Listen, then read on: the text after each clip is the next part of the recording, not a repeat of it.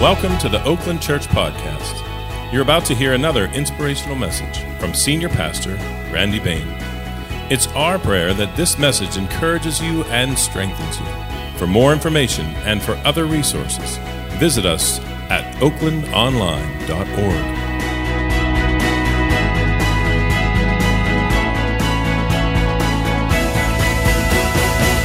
Hey, we're in chapter four of Jonah, uh, uh, one to eleven. We are exciting about excited about uh, concluding it next week. We are actually going to have testimonies uh, in conjunction with this, and where is God calling you? And and we're, we're anticipating good uh, good uh, worship, great worship next week. we're going to read all eleven verses of Jonah 11, four one to eleven. follow along as we hear of for the aftermath of this preaching. Huh. But it greatly displeased Jonah and he became angry. a lot of times after preaching, I, I, might go home and feel like I just didn't do a good job, but uh, never go home feeling like this. Uh, he became angry. Then he prayed to the Lord and said, Please, Lord, it was, is this, was this not what I said to you when I was still in my own country? Therefore, in anticipation of this, I fled to Tarshish since I knew that you are a gracious and compassionate God, slow to anger and abundant in mercy, and one who relents of disaster. So now, Lord, please take my life from me, for death is better to me than life. But the Lord said, Do you have a good reason to be angry? Then Jonah left the city and sat down east of it, and there he made a shelter for himself and sat, in, sat under it in the shade until he could see what would happen in the city. So the Lord God designated a plant, and it grew up over Jonah to be a shade over his head, to relieve him in, of his discomfort. And Jonah was overjoyed by about, about the plant. But God designed a worm when dawn came the next day, and it attacked the plant and it withered. And when the sun came up, God designated a scorching east wind, and the sun beat down on Jonah's head. That he became faint, and he begged with all his soul to die, saying, Death is better to me than life. But God said to Jonah, Do you have a good reason to be angry about the plant? And he said, I have good reason to be angry, even to the point of death. Then the Lord said, You had compassion on the plant for which you did not work, which you did not cause to grow, which came up overnight and perished overnight. Should I not also have compassion on Nineveh, the great city, in which there is more than 120,000 people, who do not know the difference between their right hand and their left, as well as many animals? Thank you, Lord, for this, your holy word. Let us pray. Lord, thank you. Thank you, Lord, for the messages that you have been teaching us, teaching me uh, through the book of Jonah. I pray, oh God, even today as we talk about your grace and your compassion, that your, your message would hit home, that our hearts would be fertile ground to receive. In Jesus' name, amen. I, have kind of taken a little bit of uh, verse 2 uh, uh, and just it's amazing that the, this pouting drama drama prince beat up on the ladies uh, uh, is uh, can say something this good. But look what if you take off the opening sentence, read that with me, the key verse. You are a gracious and compassionate God, slow to anger and abundant in mercy, one who relents of disaster. Jonah 4 2. You know, some of you have seen the, the movie The Jesus Revolution, where it talks about Chuck Smith and the, and the revival among the, the hippies out, out west uh, and on, on the west coast. Um, Chuck Smith was getting a lot of grief from his older members that all these hippies were coming to worship. Mm-hmm. And one of the compl- one among many, one of the complaints was their dirty feet are soiling our carpet. Mm-hmm. And so Chuck Smith uh, decides he would meet them all at the door and wash their feet as they entered. Uh, I'm going to give a short clip, a couple minutes, minute and a half, maybe a clip of this. This, if you haven't seen it, here's a clip. Kids are runaways, most of them. They got drug addictions, medical issues. And they need our help. Yeah, but Chuck, I mean, they need to go home. They're making our congregation uncomfortable. Maybe they should be uncomfortable. Maybe we all should. Maybe it's my job to make us uncomfortable. I haven't been doing it. Chuck, stop. This is enough. This is a house of worship, and yes, we expect a certain level of dignity here. These girls are wearing halter tops, and half of them aren't even wearing shoes. They're staining the new shag carpet with their bare feet. Carpet. Oh. Yeah, let's be sure to save the carpet. You keep this up, and you're going to drive away the only contributing members that we've got. You hearing me now?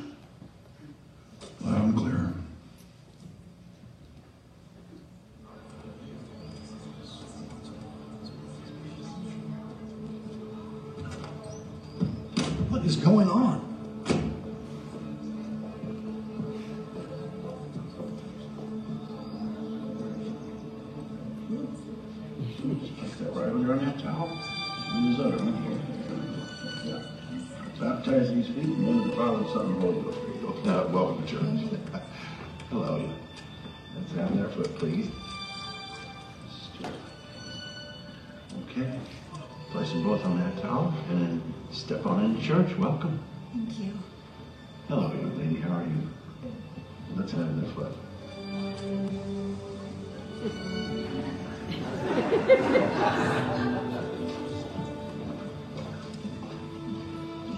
Let's have that other foot.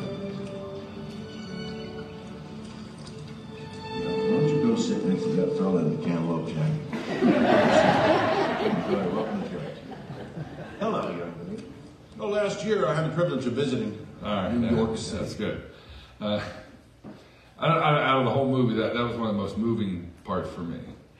Uh, just, uh, I guess, do you see yourself in that? Well, I, I want to be the Chuck Smith in that group, but I'm not sure if I am. Maybe I'm the guy in the cantal, cantaloupe. Never heard that called that. The cantaloupe jacket, you know. But I didn't wear mine today.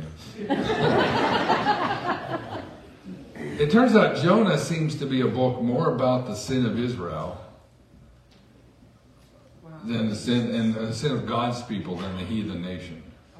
I mean, I mean, clearly Nineveh is a part of this, but it really seems to be a message of grace and conviction, I think, to Israel. They were supposed to be a people that would share the glories of God, and yet they became very ingrown. It's all for us, us against them. Uh, seems to be more critical of those who know God rather than those who don't.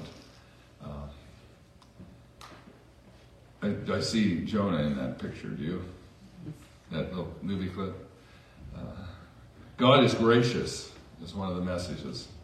And in verse two, you know, of course, I took off a little bit of the beginning of what he says his complaint, but Jonah gives this glorious description of God. Verse two: You are a gracious, compassionate God, slow to anger, abundant in mercy, and one who relents of disaster.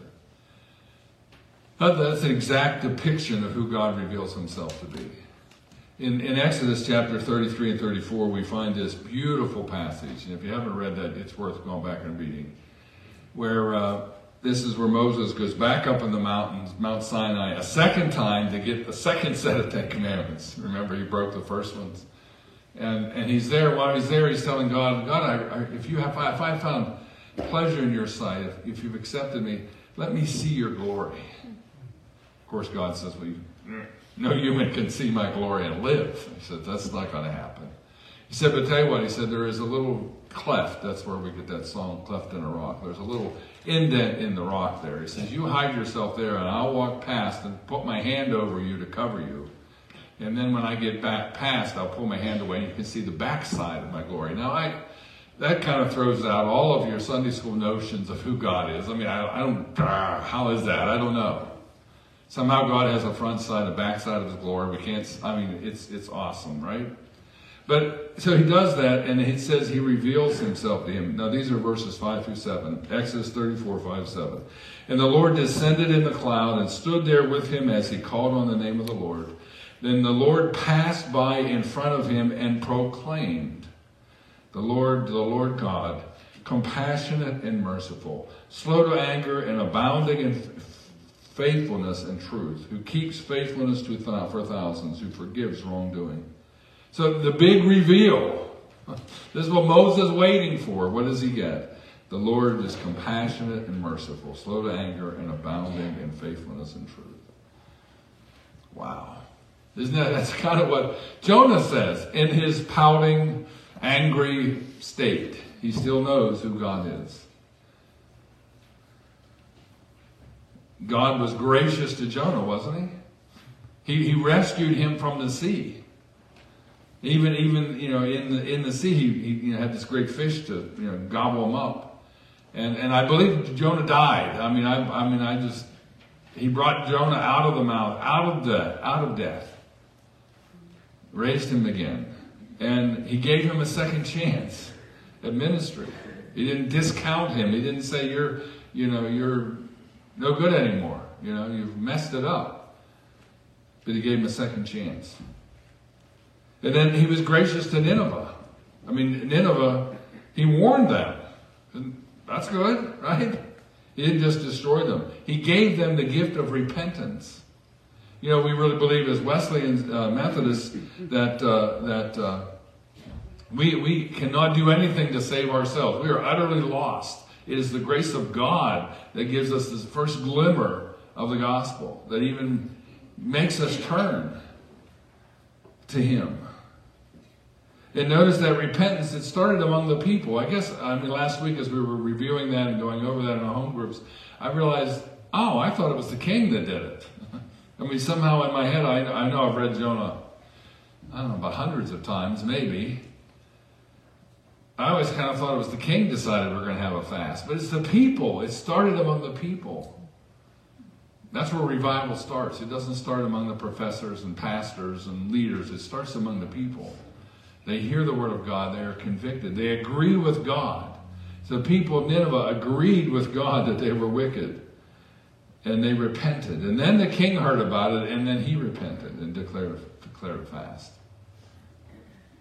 2 Peter 3 8 and 9 says, Beloved, do not forget this one thing that the day of the Lord, uh, that one day with the Lord is like a thousand years, and a thousand years like one day. The Lord is not slack concerning his promises, as some people count slackness, but the Lord is patient, long suffering, not wanting any to perish, but all to come to repentance.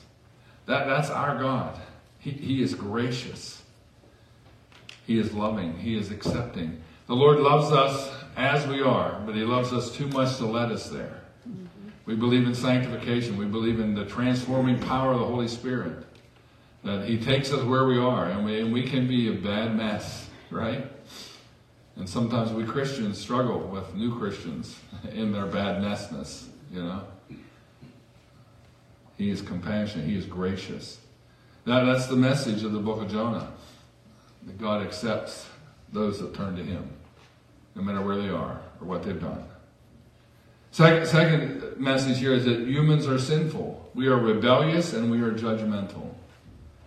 And notice verse 1 says, It greatly displeased Jonah and he became angry. What was he displeased about?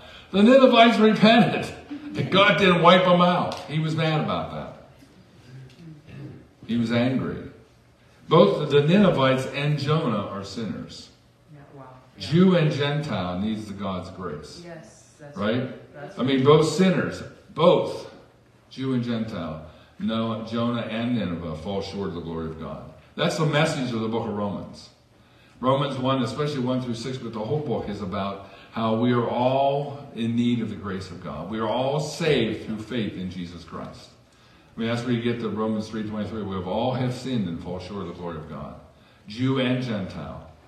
The Jew who has the law has fallen short of the law. The Gentile who has seen who God is by nature, who has built within him the nature of God, has disobeyed. And God caused wrath to fall upon all who hold the truth in unrighteousness. I mean, that, we are all sinners. We all, you know, the, the uh, like I said, this Jesus revolution, those, those hippies, I mean, they're drug addicts, they're sex fiends, they're, you know, it's the Woodstock culture. You know, anything goes. Whatever makes you feel good, do it desperately in need of forgiveness, desperately in need of Jesus. But then on the other hand, look at that, that Jesus revolution. The, you know, I should have worn, now that I think about it, I should have worn my, I do have, I call it a camel sports coat, right? I mean, I have a cantaloupe colored jacket. I should have worn that today. Just to remind us, that's who we are. That's us in that movie. That's us. Hopefully we don't act like that. Hope we don't act like Jonah pouting when someone sits in your seat. The worst thing I've ever heard is is someone to sit in the seat behind them and then have a conversation with everyone around them that that person's sitting in my seat, but it's okay. That's my seat. We've always had that seat, but they're you know it's a it's a really shut up and go to the other side of the church. You know, do not. I'm sorry.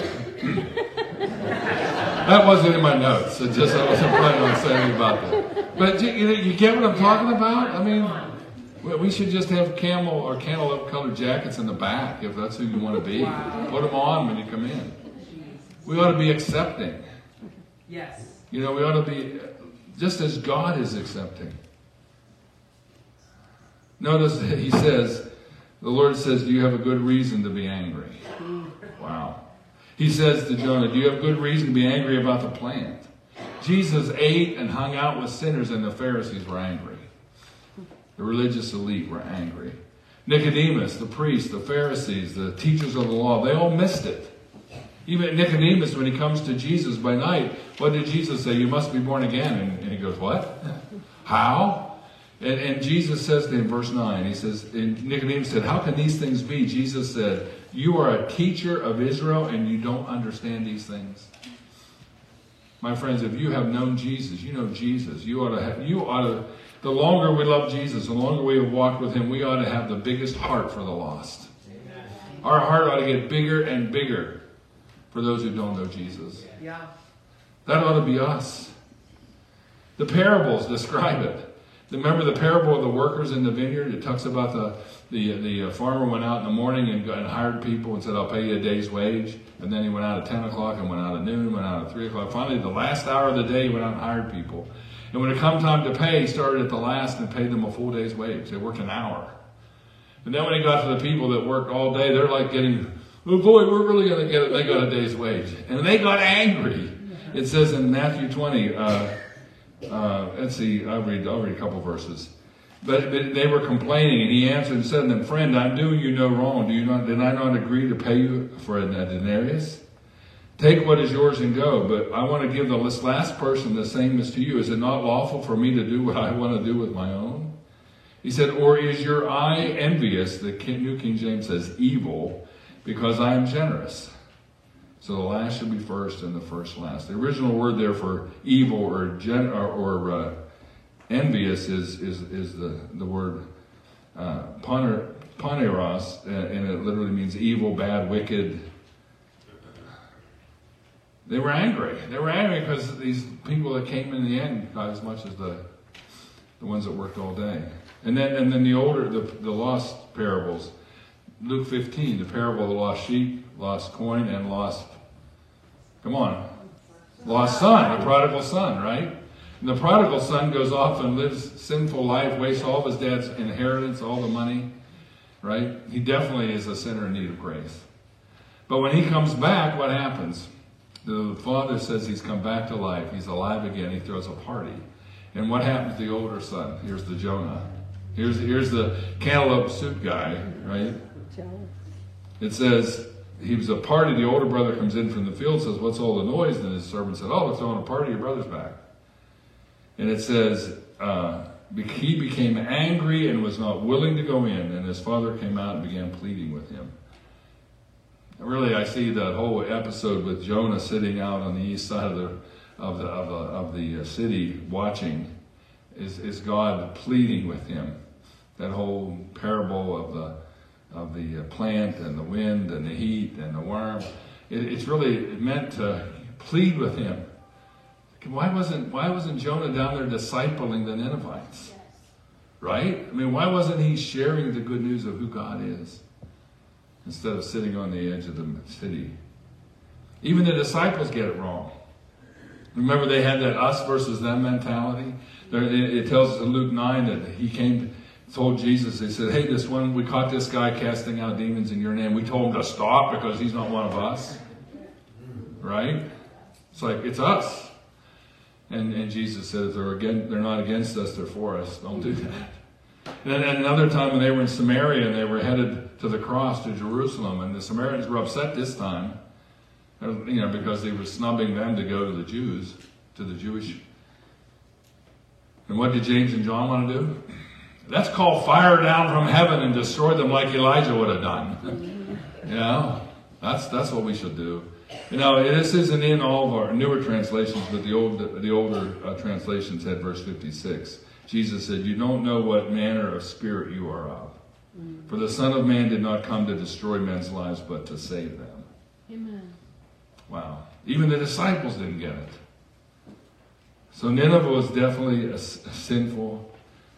Arise and go to Nineveh, that great city, for its wickedness, their wickedness has come up before me. The people agreed with that. They knew they were wicked. They knew they weren't living the way they should, and they repented. Jonah, the prophet who knew God, is also a sinner. Needed an attitude adjustment. Needed a second chance, didn't he?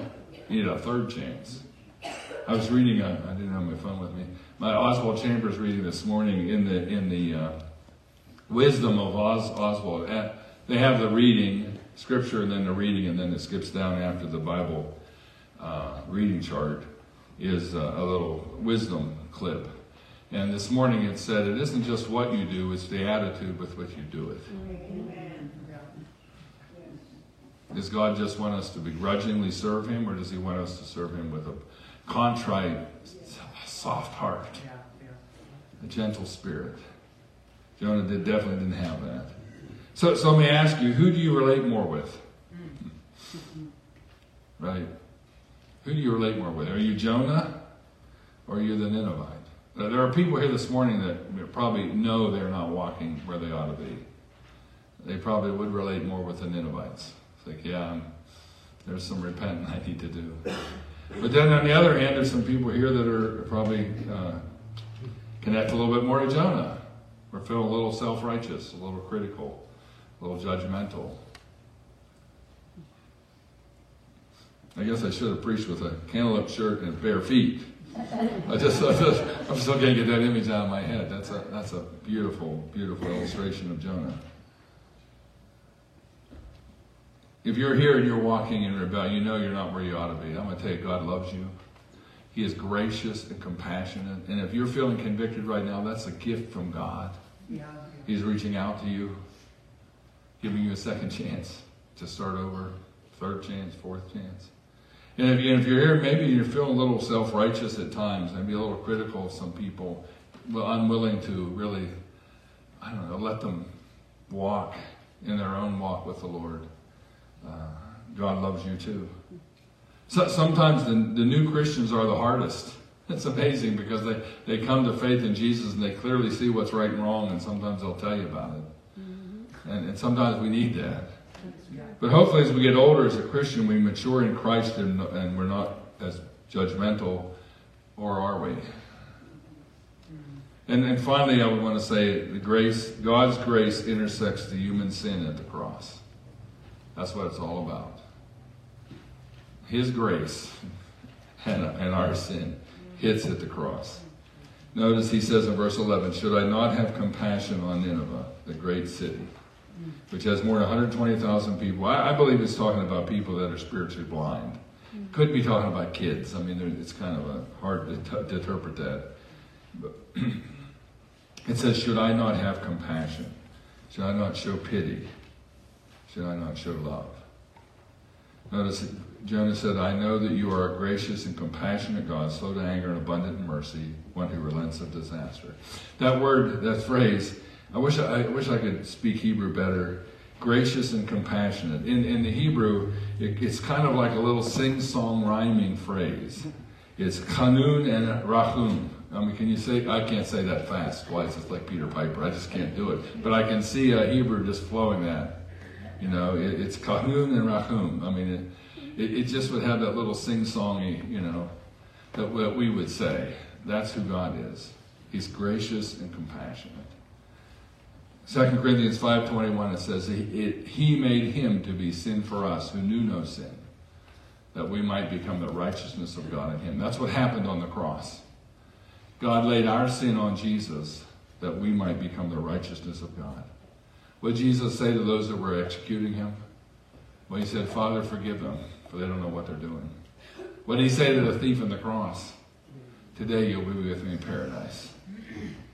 There's a, there's a song, Rich Mullins wrote a song, Our God is an Awesome God, back in the 80s, late 80s. And, and I, I, ch- I was looking at it because uh, I remember this one phrase that keeps sticking in my mind.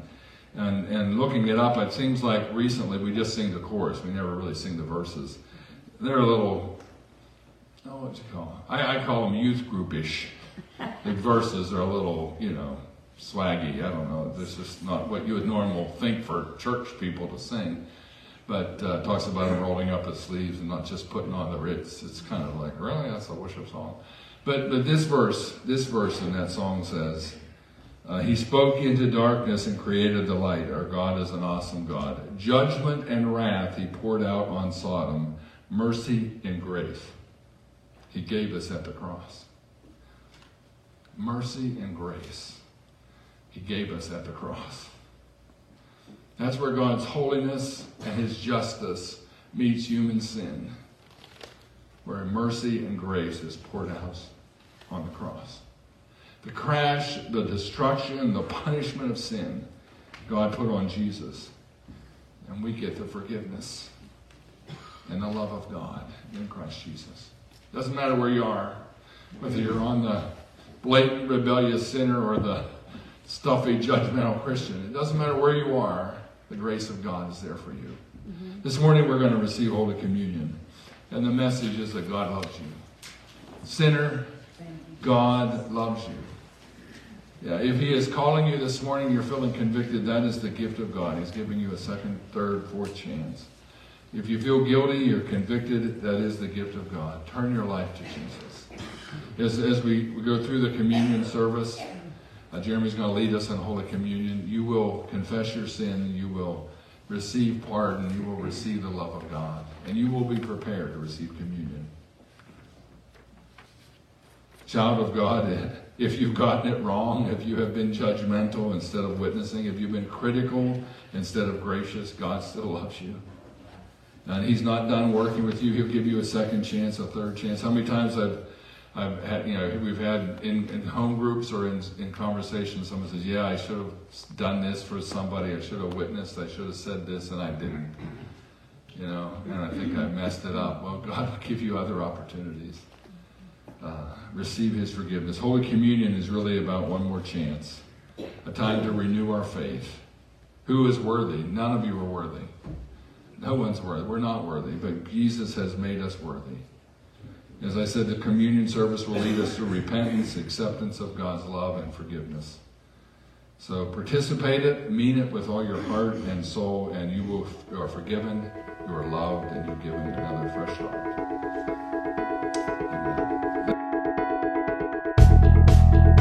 Thanks for listening to this message from Oakland Church.